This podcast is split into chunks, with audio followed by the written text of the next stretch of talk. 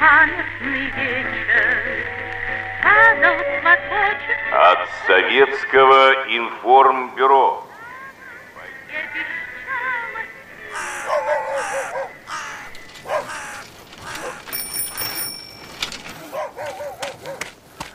Хозяева, есть кто живой? Письмо вам. Милый мой братишка, что же ты мне не пишешь? Как там живешь? Учишься, проводишь свободное время? Я от тебя получил только одно письмо. Помнишь, в стихах ты написал? Ну и вот, мне будет очень приятно, если ты мне еще напишешь большое подробное письмище. Присылай стихи, если написал новые. Я слышал, ты помогаешь маме. Это очень хорошо, ибо ты там единственный мужчина, который в состоянии что-либо сделать.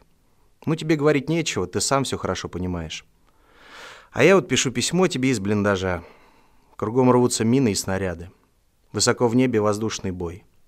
Сегодня он уже второй. Наши летчики здорово дерутся. Они сбили три мессершмитта.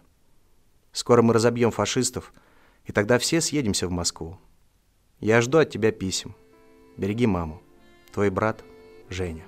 13 сентября 1942 года от Полякова Евгения из Сталинграда брату Ивану Ивановичу.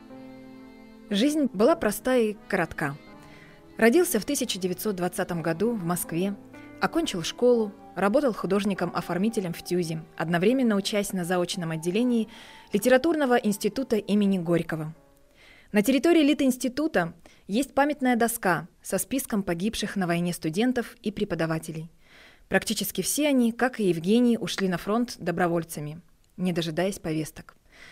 Там есть и его имя – Евгений Поляков. Летом 1941 года он ушел на фронт добровольцем. Служил военным переводчиком в звании техника-интенданта второго ранга в 112-м гвардейском стрелковом полку 39-й гвардейской стрелковой дивизии, потерявшей более половины состава под Сталинградом в конце 1942 года. Писал стихи, но ни одного стихотворения так и не напечатал при жизни. Погиб 25 октября 1942 года в Сталинграде на территории завода «Красный Октябрь». Ему был 21 год. Жениться, детей родить не успел.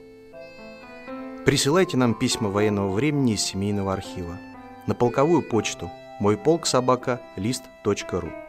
Ваши материалы обязательно войдут в следующие выпуски – Подписывайтесь на наш подкаст «Письма войны хранить вечно» в iTunes, Google подкастах, Яндекс.Музыке, ВКонтакте и в приложении Букмейта.